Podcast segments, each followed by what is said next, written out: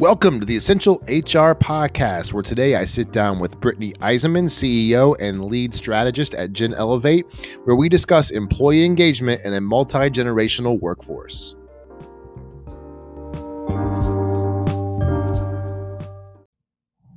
This program is not intended to constitute legal advice and is for general educational purposes only. If you do need legal advice, please contact your own attorney. Good morning and welcome to the Essential HR Podcast. I'm your host, Brian Gorman, here with Brittany Eisenman today from Gen Elevate and excited about uh, having you on, Brittany, and, and, looking forward to our discussion today. And, and um, wanted to maybe have you start off by talking about yourself, Gen Elevate, what you do, and maybe just give our listeners an idea of who you are and, and, and what uh, you have going on right now. Yes, thank you, Brian. I appreciate being on. When employees are fully engaged with their work and their coworkers in your big, important mission, the research shows that they are less likely to think about leaving. Mm. I built my organization, Gen Elevate, around the idea that your fully engaged workforce will pull your company into the bright future, and everyone on your team will be oriented by your big, important mission. Mm. And of course, there's side effects like saving money from less turnover and spending less money on healthcare because your employees in general are happier. So they're missing fewer days and getting less sick.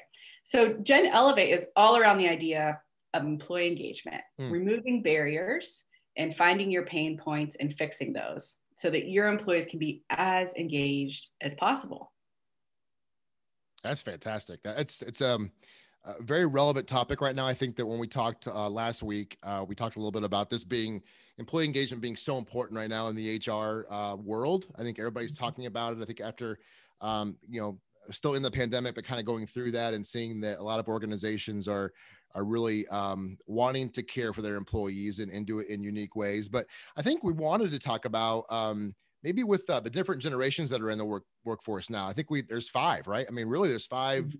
generations that are crossing paths right now in, yes. in day-to-day work. So i think um wanted to start maybe talking about that and maybe starting with with gen z and and maybe defining who gen z is and then you know how would uh, gen z engage with um you know their work differently than um i guess someone like me or your uh, gen x you know right? How would how would gen z do that i guess? Maybe start we'll start with that one Yes, Gen Z is the youngest generation in the workplace right now.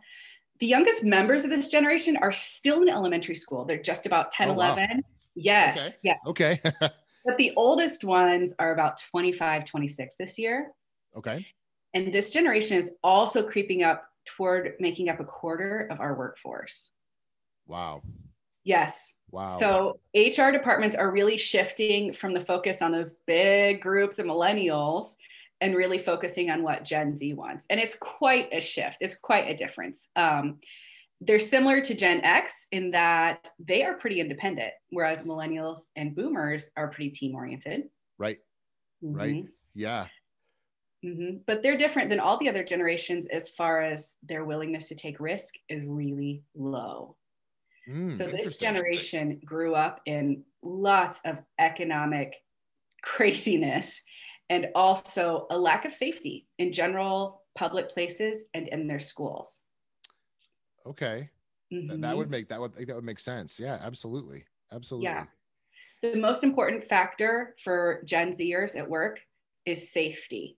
And that doesn't just mean felt safety and mental health safety, which are important, but they want to know that they are physically safe at work. Mm. They want to see your policy about a live shooter on campus. They want to know what you do about domestic abuse. And if a domestic abuser would come onto your campus or come into your building, what would you do about that? They want to mm. know that they are physically safe at work so that they can be comfortable enough to relax and work.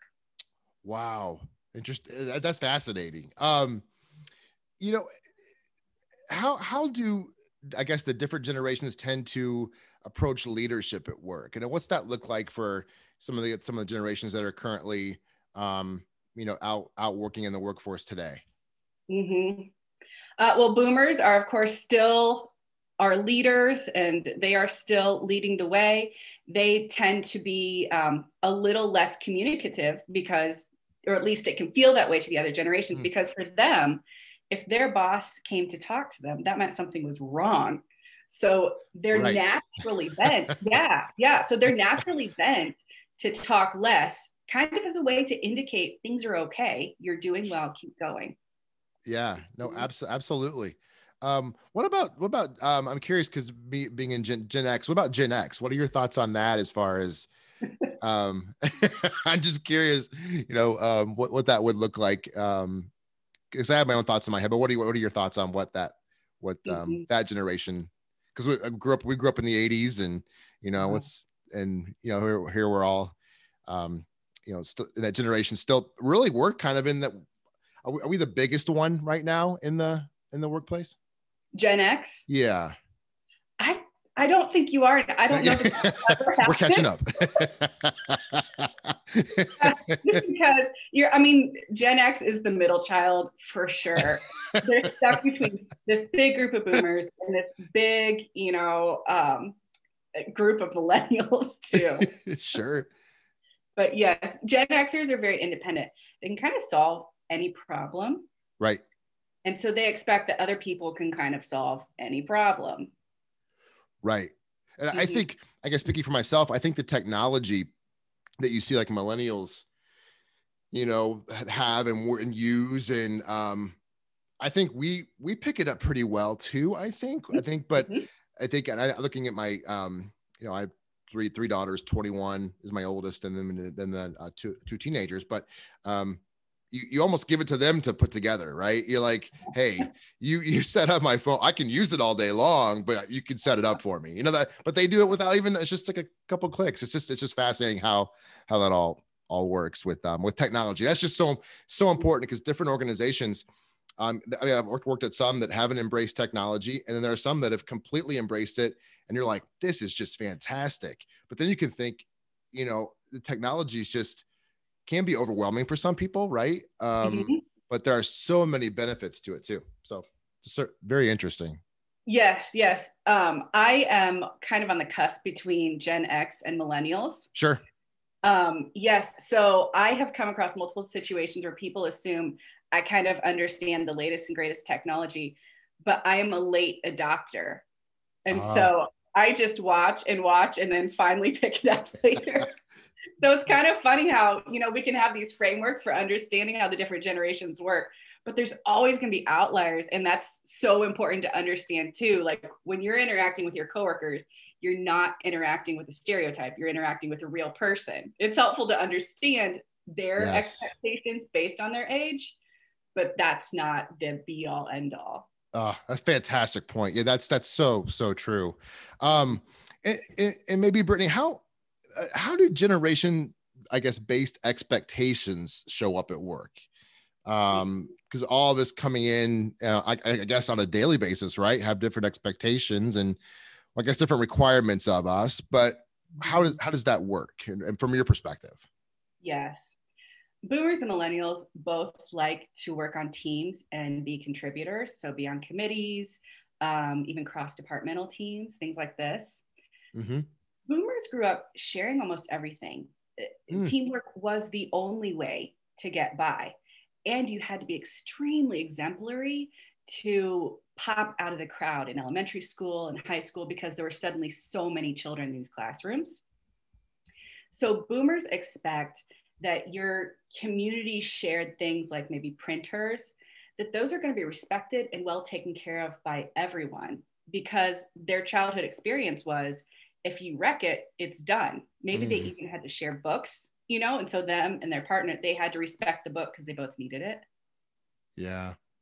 So that's a big boomer expectation, you know, company cars, that those are left clean and filled up with gas, things like that. Sure. Well, and so it's just, I love, I love it. So fascinating and, and how this all, how this all works and in, um, cause it's just so important, right? So it's, it's for everyone, for, especially from an HR perspective to, to to be there for all your all your employees and um I guess you know many boomers are heading into retirement, right? Um, uh, just given where we are, and and what do you do they want out of their final years in the workforce? Maybe what are you seeing out there and what are you noticing and maybe some of the, the trends and, and, you know, thoughts around, around that?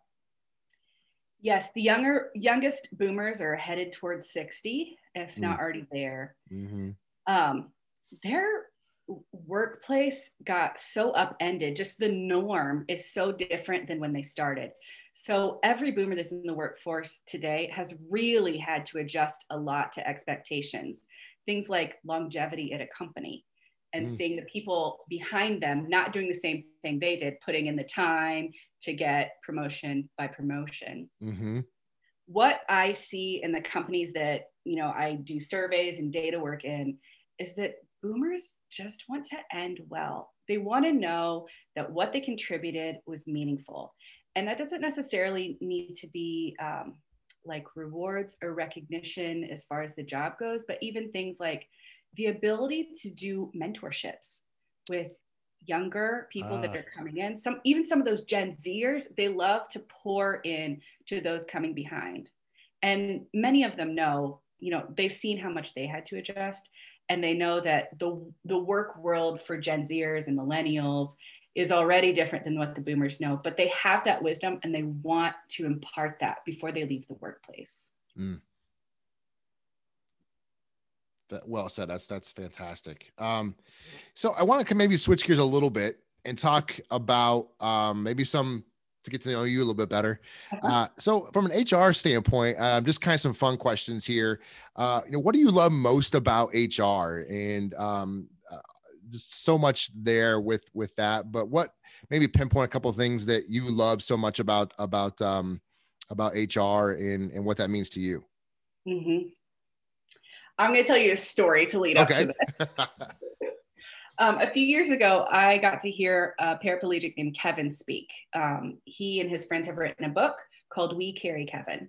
And he told this story about he wanted to explore different places uh, around the world. And so his friends built a special backpack where they could carry him just on all kinds of different trips around the world. So they were on the Great Wall of China, and he had two friends that were going back and forth carrying him. Now, this is an arduous task. Mm. Never mind having somebody on your back. And so his friends were, of course, tiring out. But around them were Chinese journalists just kind of documenting it, you know, for local papers, etc. And at one point, he had a friend that was really struggling. And a journalist that had been walking beside them put away her I think, microphone and notebook, whatever she had. And she just put her hand on the backpack and helped to push just to give that friend some extra support. Mm. And when I heard that part of the story, I started sobbing. Sure. And sure. I didn't know why for a while, but I realized it was because that's where I belong.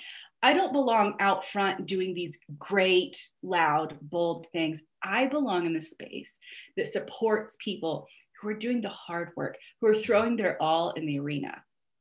Mm. And that's what I appreciate appreciate about HR. They are doing the hard work to push forward the company's big mission by keeping things like regulation straight, but also doing things like sweetening the pot for employee engagement, making sure that this is a great place to work every day. Right. Oh, I think that's, that's, what I love most about HR. That is awesome. That is fantastic. Love that story. Love that story. Um, I guess what advice, Brittany, would you give someone wanting to pursue a career, you know, in HR or similar to what to what you do? Mm-hmm. So I have a master's degree in industrial and organizational psychology, which is pretty broad for a master's degree. You can do a lot. A lot of people do go into HR. Mm-hmm. My okay. advice would to be to pick out a topic and start there. Really delve deep. So for me, that was onboarding. I did my um, master's degree research project on onboarding.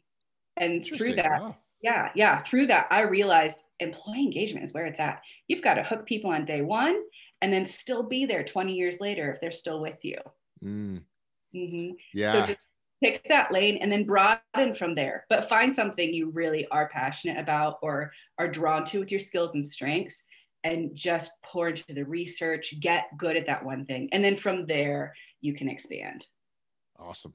Now that onboarding piece you mentioned is, I think, so important. I think it can really make or break someone's experience. You're right. Just on day one, how easy is it to to to fill out my documents, to enroll for my benefits, you mm-hmm. know, to get um, um, the interaction, that initial interaction. I think you're right. That's so important. That's that's that's absolutely fascinating. Um, what is the one common myth, I guess, about the HR field that you want to you know, maybe debunk and say, you know what, that's not that's not true, right? So, what what are your thoughts on on that? I think it can feel like HR is the enemy mm. when you're an employee, especially if you're not in a leadership role. And while HR does work for the organization and not you, the people that are in HR in there because they care about employees and they want to make your life better. Hmm. So they are someone that you can go to if you need something improved or if you have a barrier that, you know, your leaders aren't able to remove for you. And while they're not your therapist, they're not your enemy and they're not someone to just be feared. They have to keep the regulations and going and everything buttoned up. Right. But just because they work for the company doesn't mean they work against you. Right. Good. Great point. Great point. Um, and then to wrap up, uh, what is the biggest lesson? We're, we're recording here in, in late January 2021. Uh, what is the biggest lesson you are taking from the events of, of last year in 2020 into into the new year here? Um, consistency used to be a bad word in my world. I am more creative um, and like to think up new ideas and go chase them. But in 2020, I learned I don't have to be the best or the biggest or the loudest. I just have to keep showing up, period. And if that's all I have, that's fine. Wow. That's awesome. Yeah. I really learned to love consistency in 2020. And I never thought that was going to happen in my life. Yeah. No, absolutely. I think, yeah, just showing up. I think that's that's that's huge. I think you're right. I think the creative piece too, just having enough time to slow down a little bit and mm-hmm. rushing around where we're all kind of you know working from home and just mm-hmm. the ability to be able to I don't know, I felt that way a little bit too, being able to slow down has been been a good thing in a, in a lot of ways. So that's awesome. Um, so Brittany, how can someone that wants to get in touch with you can maybe use your your services? How can someone connect with you um, and reach out to you? I'm very active on LinkedIn, Brittany Eisenman, comma M A I O.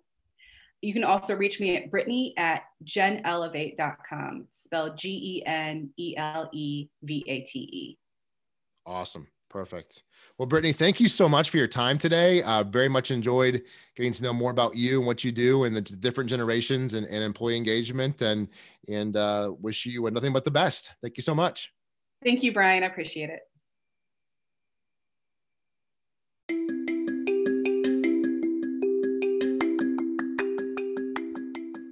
Thank you for listening to the Essential HR podcast. Be sure to tune in next week where we sit down with another HR thought leader and talk about trends and topics in the HR world today.